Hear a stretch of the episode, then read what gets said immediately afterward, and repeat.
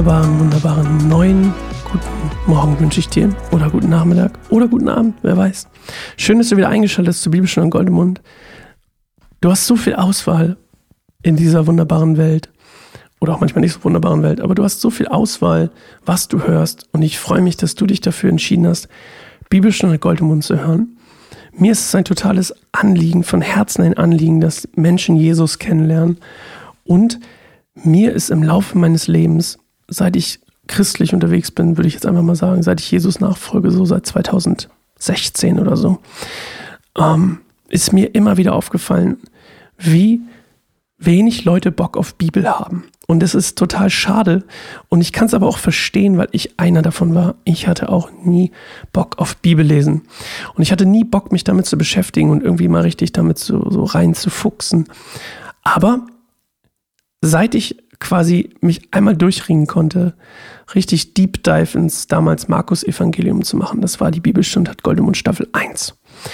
Und ich bin so on fire seitdem das hier zu machen, weil ich denke, oh mein Gott, es ist so ein Schatz in diesem, in diesem Buch.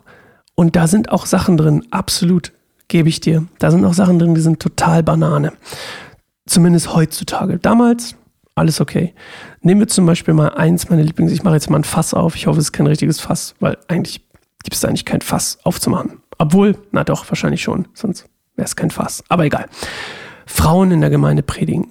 Ist so eine, ist ja eigentlich, okay, ja, jetzt wo ich gerade drüber nachdenke, ist immer noch ein Thema. Aber ich bin zum Beispiel jemand der Meinung, ich bin der Meinung, warum sollten Frauen nicht in der Gemeinde predigen? Wenn ich mir natürlich den kulturellen Kontext angucke, warum das in der Bibel steht, dann ist es so, dass Frauen damals nicht so gebildet waren. Die hatten keinen richtigen Zugang zur Bildung, so wie das zum Beispiel bei den Juden, äh, bei den, den männlichen Juden der Fall war. Die hatten die Möglichkeit, die Tora zu studieren oder die hatten nicht nur die Möglichkeit, die haben die Tora studiert. Ähm, viele Frauen konnten damals nicht lesen, nicht schreiben und waren einfach ungebildet und kannten sich nicht so aus. Und dementsprechend war es auch, glaube ich, ein ganz guter Ratschlag zu sagen, die sollen nicht predigen weil einfach nicht so viel Wissen da war. Und damals ging es viel um Wissen. Und heute geht es auch mehr um die Empfindung. Und das ist auch total toll, weil zum Beispiel was Prophetisches, also ähm, ich kenne viele Frauen, die eine prophetische Gabe haben. Ich kenne auch viele Männer, die, manche Männer, die eine haben, aber ähm, diese Empfindsamkeit für den Heiligen Geist ist ganz oft, ähm, zumindest ist meine Erfahrung, etwas, was Gott in Frauen gelegt hat. Und ich finde es total schön, wenn Frauen über zum Beispiel dieses Thema predigen und etwas dazu sagen. Und ich glaube, wir als, als, als Zivilisation, als Gottesvolk, wenn man so will, ich meine, wir sind nicht eins zu eins Gottesvolk, das ist Israel, aber wir als Kinder Gottes, sagen wir es mal so, ähm, als Schöpfung Gottes, haben uns entwickelt. Und wir haben uns, glaube ich, auch dementsprechend entwickelt, dass Frauen in der Lage sind, manchmal sogar eben besser in der Lage sind. Ich will nicht sagen oft, aber manchmal in der Lage sind, über gewisse Themen besser zu sprechen, vielleicht sogar als Männer. Und weil wir Männer sind ganz oft verkopft. Und ähm, der Heilige Geist ist oft was, zumindest aus meiner Erfahrung, sehr Intuitives, sehr, was, sehr empfind, Empfindbares. Ja, okay, das ist nur mal so eine kleine Sache. Deswegen, ich liebe die Bibel. Ein tolles Buch, wenn man ab und zu mal den kulturellen, und deswegen machen wir das hier übrigens auch, und deswegen mache ich das hier unter anderem, um den kulturellen, historischen Kontext ein bisschen zu beleuchten. Also sehr krasse Empfehlung, Staffel 1 reinzuhören. Markus Evangelium. Ich glaube, es war immer noch die Staffel, wo ich am allermeisten gelernt habe, weil die Evangelien einfach so präsent sind und Jesus so präsent ist. Okay. Psalm 26, wir starten mit einer Zeit der Besinnung. Ich will kurz beten. Liegt mir gerade auf dem Herzen, kurz zu beten. Und dann steigen wir in den Psalm ein. Jesus, danke, dass dein Wort immer noch so mega aktuell ist, dass es immer noch so richtig, richtig gut, gut für uns ist wenn wir uns damit beschäftigen. Ich danke dir, dass du das in mein Herz gelegt hast, diesen Podcast zu machen, dass du das in mein Herz gelegt hast, mich mehr mit deinem Wort, mit ähm, der Bibel zu beschäftigen. Und ich bete, dass diese Leidenschaft, die ich mittlerweile entwickelt habe für, für die Bibel, vor allem fürs Alte Testament, ähm, überspringt auf andere Leute, die sich danach auch noch selbstständig mit mehr von deinem Wort beschäftigen. Amen. Psalm 26 Herr, verhilf mir zu meinem Recht, denn mein Handeln war stets aufrichtig. Ich habe dem Herrn vertraut, darum werde ich nicht fallen. Herr, stell mich auf die Probe und prüfe mich auf Herz und Nieren. Denn ich war mir deiner Gnade stets bewusst. Ich habe mich nach deiner Wahrheit gerichtet. Ich hatte nichts zu tun mit Lügnern und habe mich nicht mit Betrügern eingelassen. Ich meide die Zusammenkünfte derer, die Böses tun, und habe mit Gottlosen nichts zu schaffen.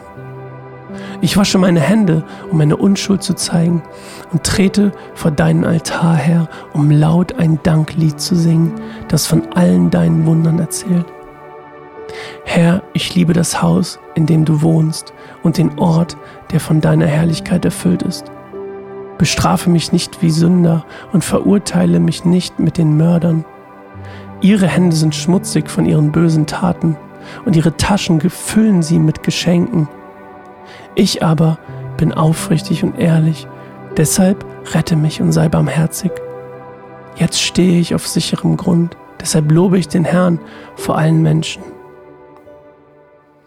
Ja, Psalm 26. Ist nicht wirklich bekannt, wann der geschrieben wurde oder wann das irgendwie zutrifft. Ähm, aber ein ungewöhnlicher Psalm, vielleicht hast du es schon gemerkt. Er sagt nämlich etwas, was er sonst nicht sagt. Äh, Vers 12. Jetzt stehe ich auf sicherem Grund. Man könnte natürlich sagen, okay, es ist geistlich sicherer Grund, maybe. Aber ich glaube eher, dass das hier ein Psalm ist, zumindest klingt er für mich so, wie ein Psalm, den er geschrieben hat, als, es, als alles relativ gut läuft, lief. Also als es ganz entspannt gerade war. Er sagt auch, er kann in Gottes Gegenwart kommen. Das heißt, er, zu, er, hat, er hat Zugang zur Stiftshütte. Er, es scheint eine Zeit des Friedens zu sein, in der das hier geschrieben wird. Und ähm, natürlich gibt es immer die Bösen um ihn herum. Die dürfen nicht fehlen. Das ist ein bisschen, glaube ich, wie bei Mission Impossible. Ähm, da, es muss immer einen Bösen geben.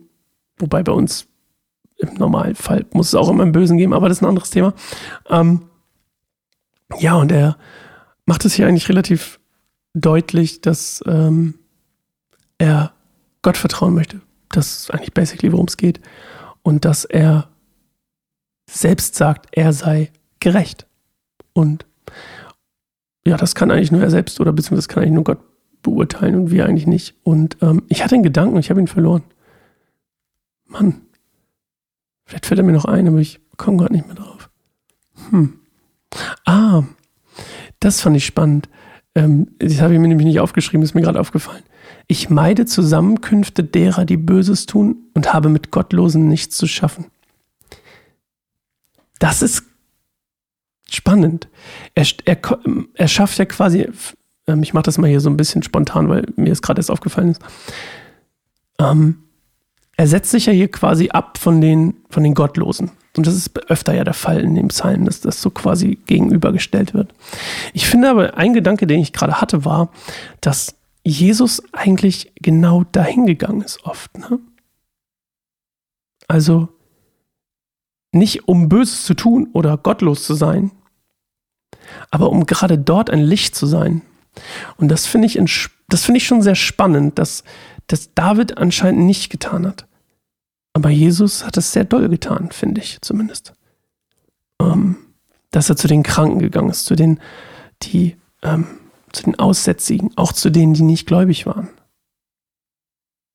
Zumindest glaube ich das. Ich müsste gerade überlegen, ob es, ob es stimmt. Ich glaube schon, oder? Das, dann stelle ich die Quizfrage des Tages an uns beide. Eigentlich an uns alle. Jesus hat es anders gemacht, oder?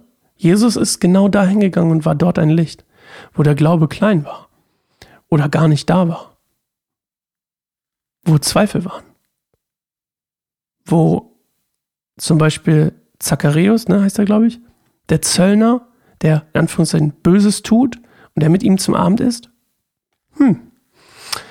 Ja, das können wir alle mal recherchieren und dann sehen wir uns morgen wieder. Du nicht zu Psalm 27 freue mich auf dich.